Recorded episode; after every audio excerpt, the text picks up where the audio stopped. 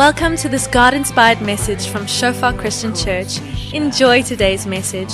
May you experience the presence of our Father and may you grow deeper in your relationship with Him. Oh Jesus,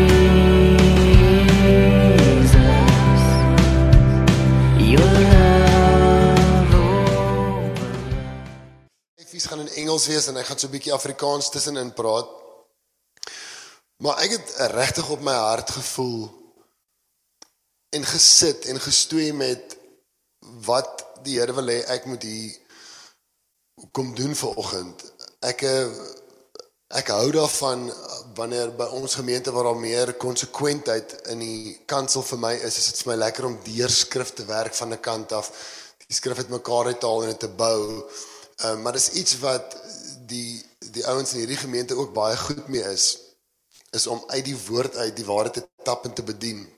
So wat ek vandag gaan doen is ek gaan vandag 'n bietjie losser wees en bietjie meer profeties met julle ouens gesels en ek kom met my vinger om dit te druk want ek vertrou vir die Here vir groei en hierdie woorde wat hier voor gebeur het was regtig amazing. Hier's definitief 'n tema aan die gang van is jy bereid om eerlikwaar vir God te sê u kan met my praat want ek wil hoor wat u vir my sê sodat ek aan u gehoorsaam kan wees. Dit klink soos 'n tema hierso. Ehm um, want daar's iets in my wat soms wil bid. My Vader wat in die hemel is, jy weet, laat nie naam geheilig word, maar laat my wil geskied. Jy weet. Maar die Here se planne vir ons is beter, want ons kan nie die goed uitdink wat ons nodig het nie. Ons is nie goed genoeg daarvoor nie. Ons moet onder God se hand kom. So ek gaan 'n bietjie die knoppie druk vandag en julle bietjie um, uitdaag.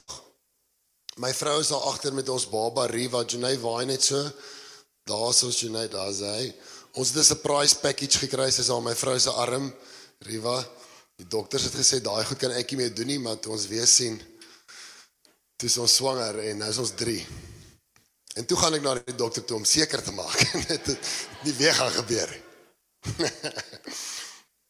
Five things healthy communities believe. Ek is hier om julle te druk tot 'n gesondheid. Dis my mission en as jy ongemaklik voel vanoggend, ek is okay daarmee. Jy moet ook okay wees daarmee. Ek wil 'n paar skrifte lees. Ek wil nie te lank wees nie. Ek wil so 'n bietjie net 'n agtergrond skep en 'n paar konsepte uitgooi en dan gaan ek go for it.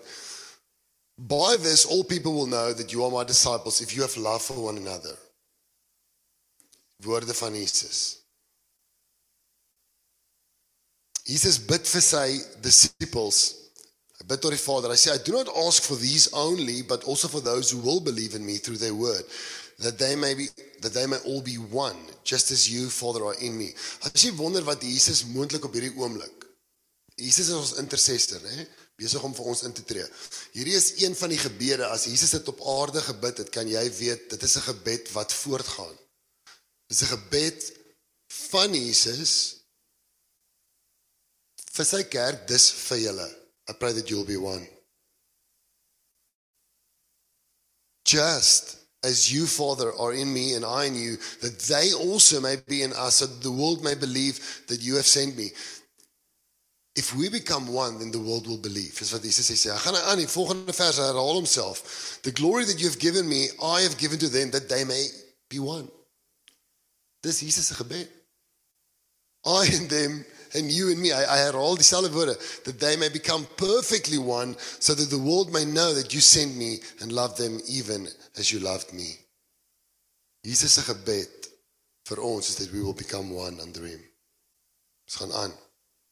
Dan sê hy, I tell you, you are Peter and on this rock I will build my church. I will build my church. Hy so hy sit sy kommitment neer. Ek sal my hand tussen julle sit. I will build my church. Ek sal my hand bring en saam met julle kom bou. Dis 'n belofte. Ek, ek sit so 'n bietjie agtergrond voordat ek 'n aangaan.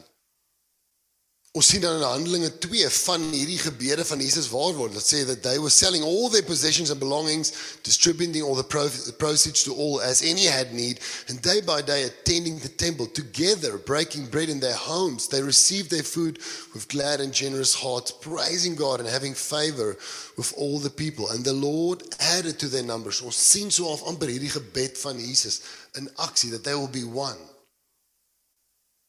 Maar dan sien ons dat Jesus se verwagting is nie dat daar nooit gaan probleme wees nie. Jesus sê selfs in Matteus 18 sê hy if your brother sins against you go to him and tell him his fault between you and him alone.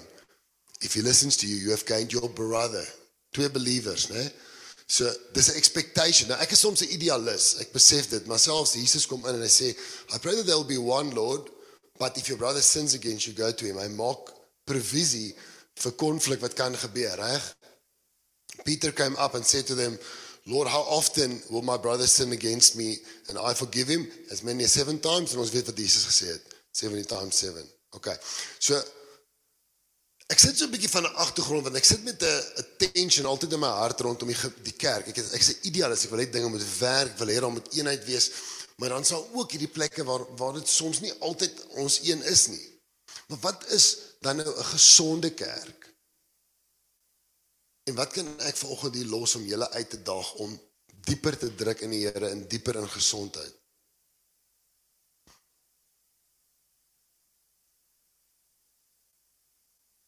Ons lees in Markus 12. Which commandment is the most important of all? And Jesus answered, The most important is this Hear, O Israel, the Lord our God, the Lord is one, and you shall love the Lord your God with all your heart, with all your soul, and with all your mind, and with all your strength. The second is this you shall love your neighbor as yourself. Wat is die belangrikste ding? Kom ons kom by die bottom line. Wat is die belangrikste ding? You love the Lord your God with all your heart. Die titel van my boodskap vanoggend is hier vyf goed wat gesonde gemeenskappe glo. En die eerste ding wat ek optel as ek in 'n plek beweeg waar ek gesondheid ervaar en ek kyk rond my dan is dit in healthy communities God is first. What is the most important thing, Lord? What is the most important thing? Love the Lord your God with all your heart, with all your soul. Ek kry daai reuk by plekke waar daar gesondheid gesondheid is. Jy sien God is eerste hierso. Jy tel dit op as jy kyk, jy tel dit op as jy kyk na die span wat die lofsang lei en jy hou hulle oor jare dop en jy vra jouself is hulle hier vir die lamblad of hier vir God? Jy kyk om jou na iemand wat God worship en jy sê man, ek voel dalk vandag ver van God af, maar daai persoon is besig om my te inspireer want wat daar gebeur is die feitjie. Dis 'n teken van gesondheid. God is eerste. As jy met my vanoggend ek en dit die behalwe dat ek hoef nie eintlik te gepreek het vanoggend nie want alles is gesê deur die bediening van die liggaam. Maar dit los al jou probleme op in die begin van jou reis as 'n Christen. And if you don't get this right, and I know we struggle with this, so sometimes it's it's a battle. It's okay. I need to recommit my heart often. But if in a big way, I'm being straight this morning, you don't get this, you will have many troubles on your journey as a disciple. If God is not first, you will have many troubles. Ek gaan 'n paar 'n paar van dit vir julle uitwys. Ek is eerlik vanoggend, okay? Is dit reg so? Wie sê kan maar eerlik wees? Ek hoor dit een hand, daar's 'n sekondant. Sê sê sê sê sê. When God is not first, everything else seems out of place. Okay. Ek gaan verduidelik. Wie soek God se plek in jou lewe? Wie is die grootste teenstander vir die plek van God in jou lewe? Jy. Jy, soos ons in die Kaap sê. You are your own you compete with the place of God in your life. Dis presies wat met die duiwel gebeur het. He competed for the place of God. Nou kom ek sê wat gebeur. Dit gebeur soms met ons, met gelowiges dat ons daai posisie neem. En kom ek vertel vir jou wat gebeur. Die oomblik as God van die troon af kom, ek moet my water gryp hier. Die oomblik as God van die troon af kom in jou lewe, raak jy 'n compensator. Jy moet vir alles compensate. Because in the deep end of your heart you're not settled. it's not done. And you compensate through life. You compensate with what you wear, you compensate with what you drive. You, comp- you compensate because you are trying to keep that position. En dit maak jou moeg. Maak jou angstig. Wat dit ook doen is dit maak jou bitter. As ek in die plek van God in my lewe sit, is my view ek het 'n Christen vriend wat my connected deur Survivor daai dit is iemand in die media en ek sien hulle maak 'n post op Facebook. Today I will only settle for what I deserve because I deserve the best. Imagine Jesus het dit gesê. I pray that I get what I don't get what I deserve. Verstaan, is ek op die troon of is God op die troon?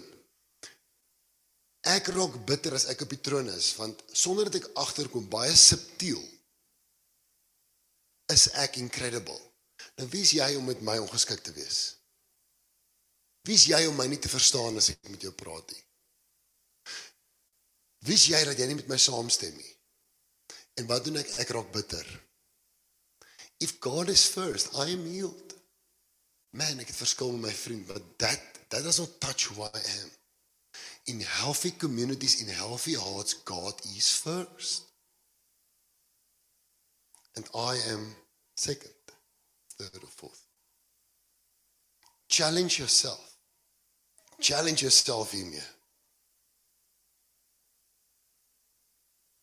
Wanneer ek in beheer is, as God nie eerste is nie, is ek bang. Ek is konstant bang vir goed wat kan verkeerd gaan want ek dink ek is in beheer. Nou ek sê dit dalk nie, maar as God nie nommer 1 is, begin ek dit in my agterbewussyn glo. I must make things work for me, for my family, for my children. Ek is angstig en ek is bang. Kom ek sê vir u vanoggend. Slegte goed gaan gebeur met jou en met my. Baie dankie. It's all, that's awesome. Ek het eintlik gevra vir 'n chocolate milkshake, maar ek sal die water vat.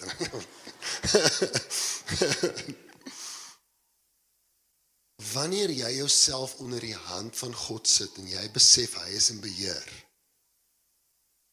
En van die goed gebeur wat nie so lekker is nie, you know he's in control. Jy het peace. Lord, I'm not saying what's happening here is incredible. I like it, but I know who is in control. You are number 1. You are in heaven and I am on earth. Gaan haal jou vrede. Gaan all your peace. Make God number 1. Amen. This is a constant thing. There's no one community that every in everyone's heart God is number one. Next week there's new people that's going to come to faith. They they must be taught. Some people will backslide. You come back. It's a dynamic thing. Fight the good fight of faith. Work out your salvation. God must be number one. If God is not number one, there is something wrong with the worship. It's too loud. It's too soft. There's something wrong with my wife. Don't she under, doesn't she understand I'm the most important person on the planet? Daar's iets verkeerd met hoe sy praat, hoe sy lyk, haar gewig, because God is not number 1 in my life. Everything else will be out of place. In the workplace, at home, make God number 1.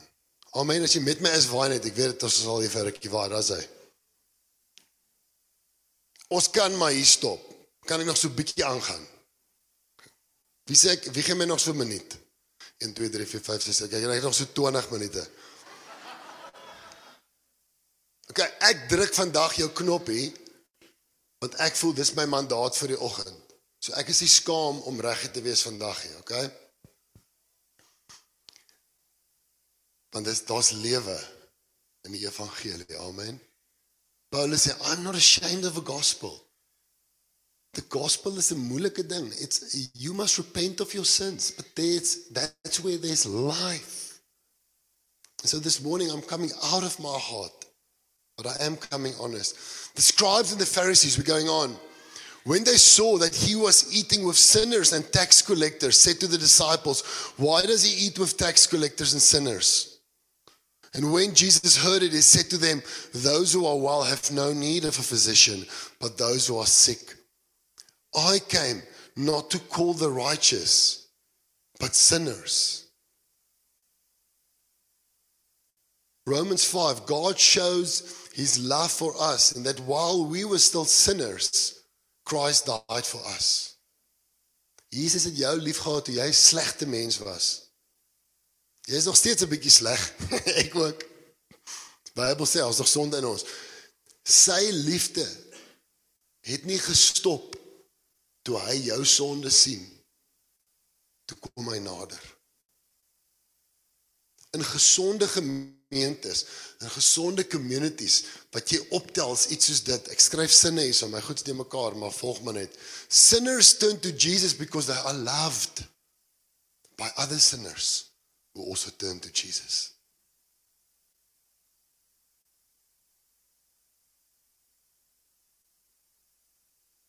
In gesonde gemeenskappe is daar 'n liefde vir die sondaar. En 'n hoop dat God ook sy hart sal aanraak. Daar's 'n geduld, daar's 'n patience. Wat het Jesus met jou gedoen? Onthou dit. En jy tel dit op. Jy tel dit op in in gesprekke. Jy tel dit op dat iemand sê ek is ek bid vir daai persoon. My hart ek is so vies vir daai persoon vir wat hulle doen, maar my vriend sê hy bid vir daai persoon en dan sê ek sommer weer Here jammer. Laat ek onthou. The state you found me in.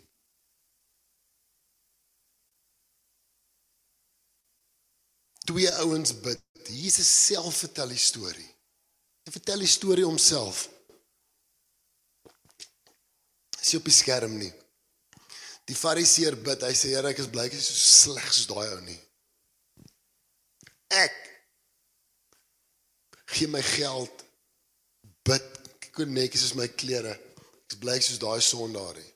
Hierdie is Jesus se storie. Daai ou sit op die vloer. Hy slat sy bors en sê Jesus, ek het soveel sonde. Vergewe my. Jesus vra, wie gaan huis toe gered?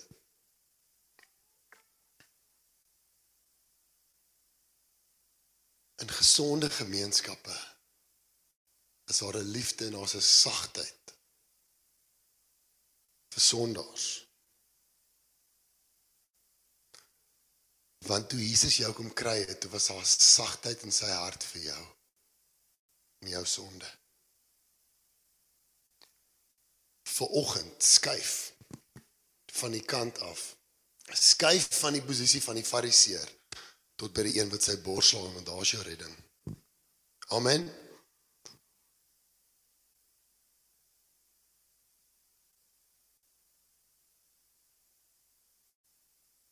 woorde waarby ons mekaar moet aanspreek. As 'n broer sê, "Jesus, daai ou is 'n skelm. Daai ou is 'n skurk." Kan nie seker taal nie wees nie. Wat is Jesus se hart?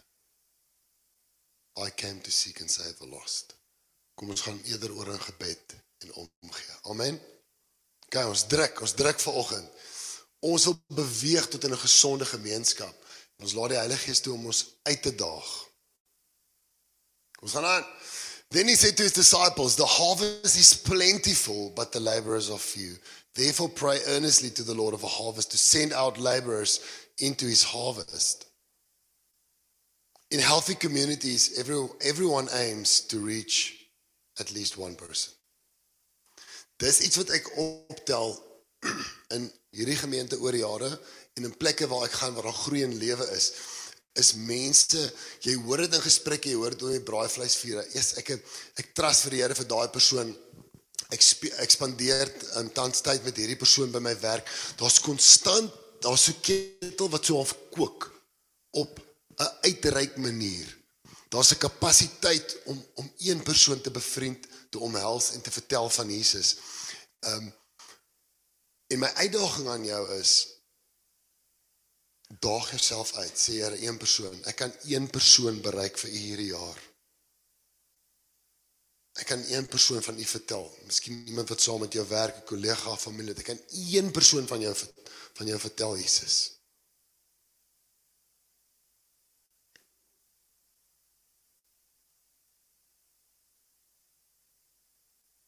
Jesus bid, hy sê in die begin ons het dit gelees, hy he says Father, I not only pray for these but also for those that's not here right now that they will also believe.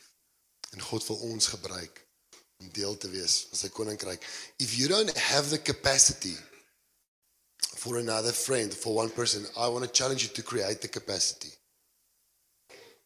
To go back to your life and pray and say, Lord, speak to me about my life that I can touch and reach at least one person this year for you. Tell them about you and share what you have done in my life. Amen.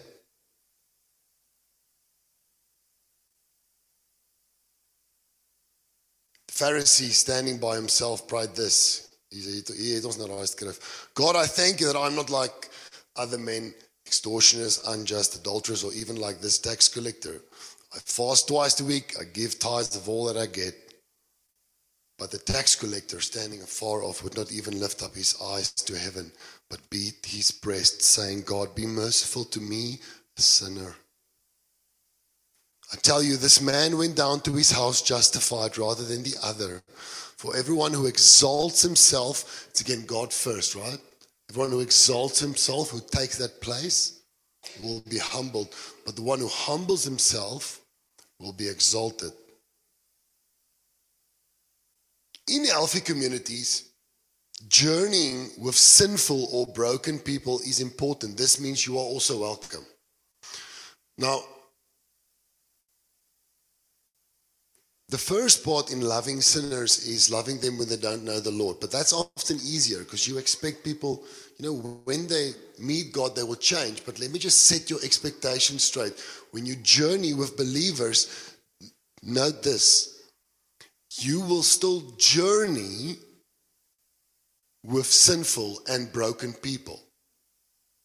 And they will be around you maybe for, possibly the rest of your life. And what this parable tells us is that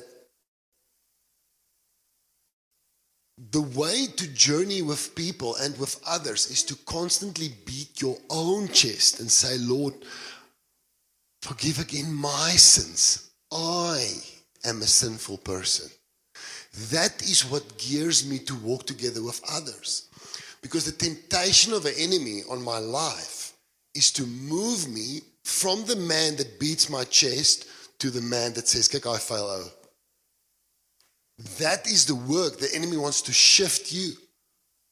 All right? But the work of a spirit is here to break your heart and keep you humble before the Lord so that you can journey all the way with God's people.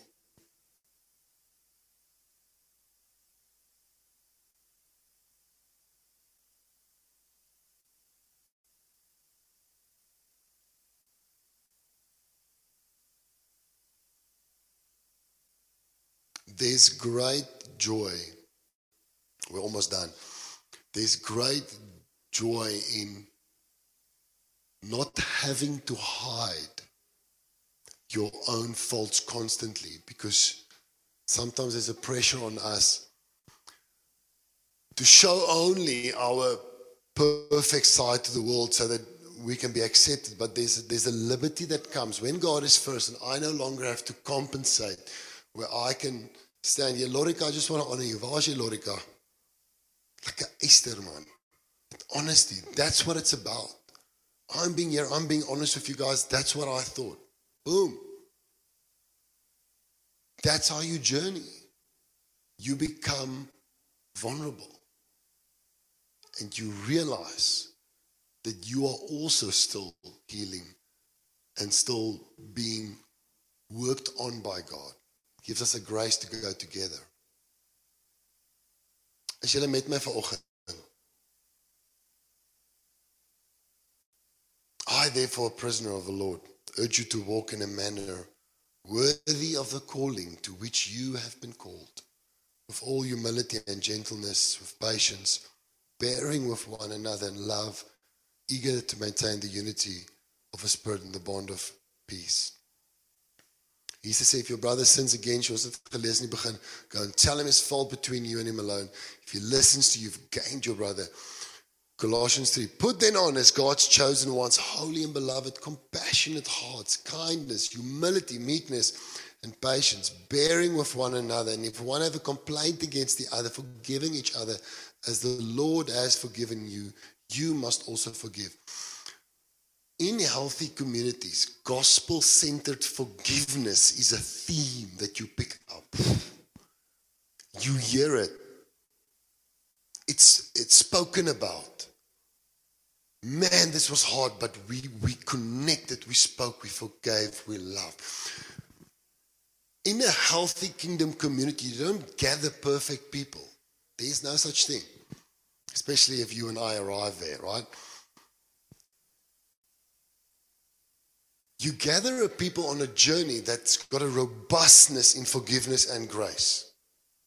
Even in marriage, people don't fall out of love, they fall out of forgiveness. Forgiveness is a robust thing that keeps a healthy community together. Why? Because you have been forgiven by Him. And now we are extending this to one another.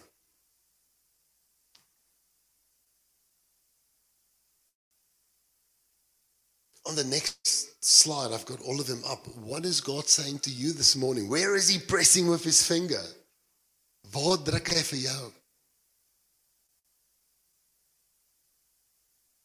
What is He saying? Is He. Let me just ask a few things. I want to pray with us this morning as well. Has your peace left you? This is not everything, please. It's not an exhaustive list. This is just what's on my heart for this morning. Are you stuck with feeling you have to compensate in life? Around every corner, you need to compensate. You're not free, my brother, my sister. Find your peace. Make God number one.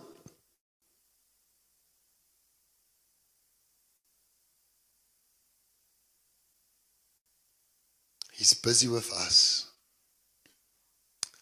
And he's got an incredible plan for his church, universally, and for this church. And my heart this morning is that you move and that if you are stuck, it's incredible that Encounter Force coming up. I didn't know that. Get unstuck in the faith. Get unstuck. Don't be a prisoner. Don't be a prisoner. Don't, don't go another four years with bitterness. Why do that to yourself?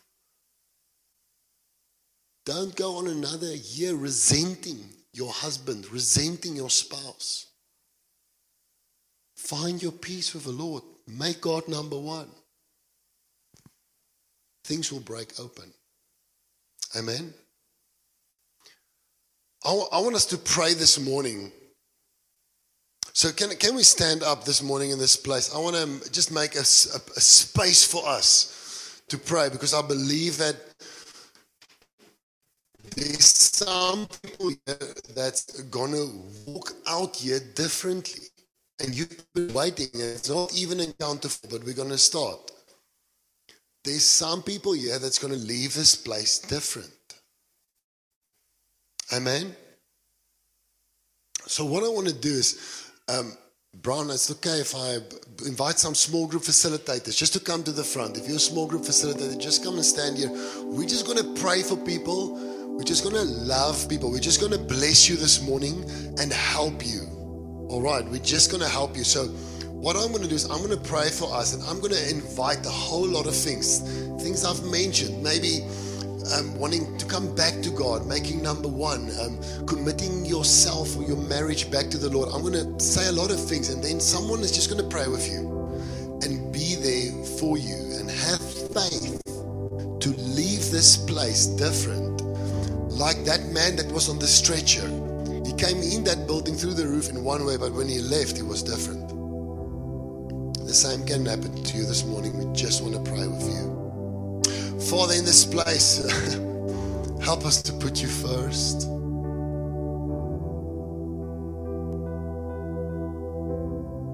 And let a love for you explode to people. To people that don't know you. And, and then, Lord, you put us together and none of us are, none of us are perfect. And now we ask for grace and love to champion on us, us on this journey. And I, and I pray, Lord, that you'll give us a robustness to even forgive, Lord, our parents, people from our early early lives, Lord, if there was sins committed, committed against us that's still haunting us, Lord, and, and even things that happened lately, make us robust, Lord, in, in forgiving and finding our peace in you, our freedom. We honor you, Lord, for your work. We honor you.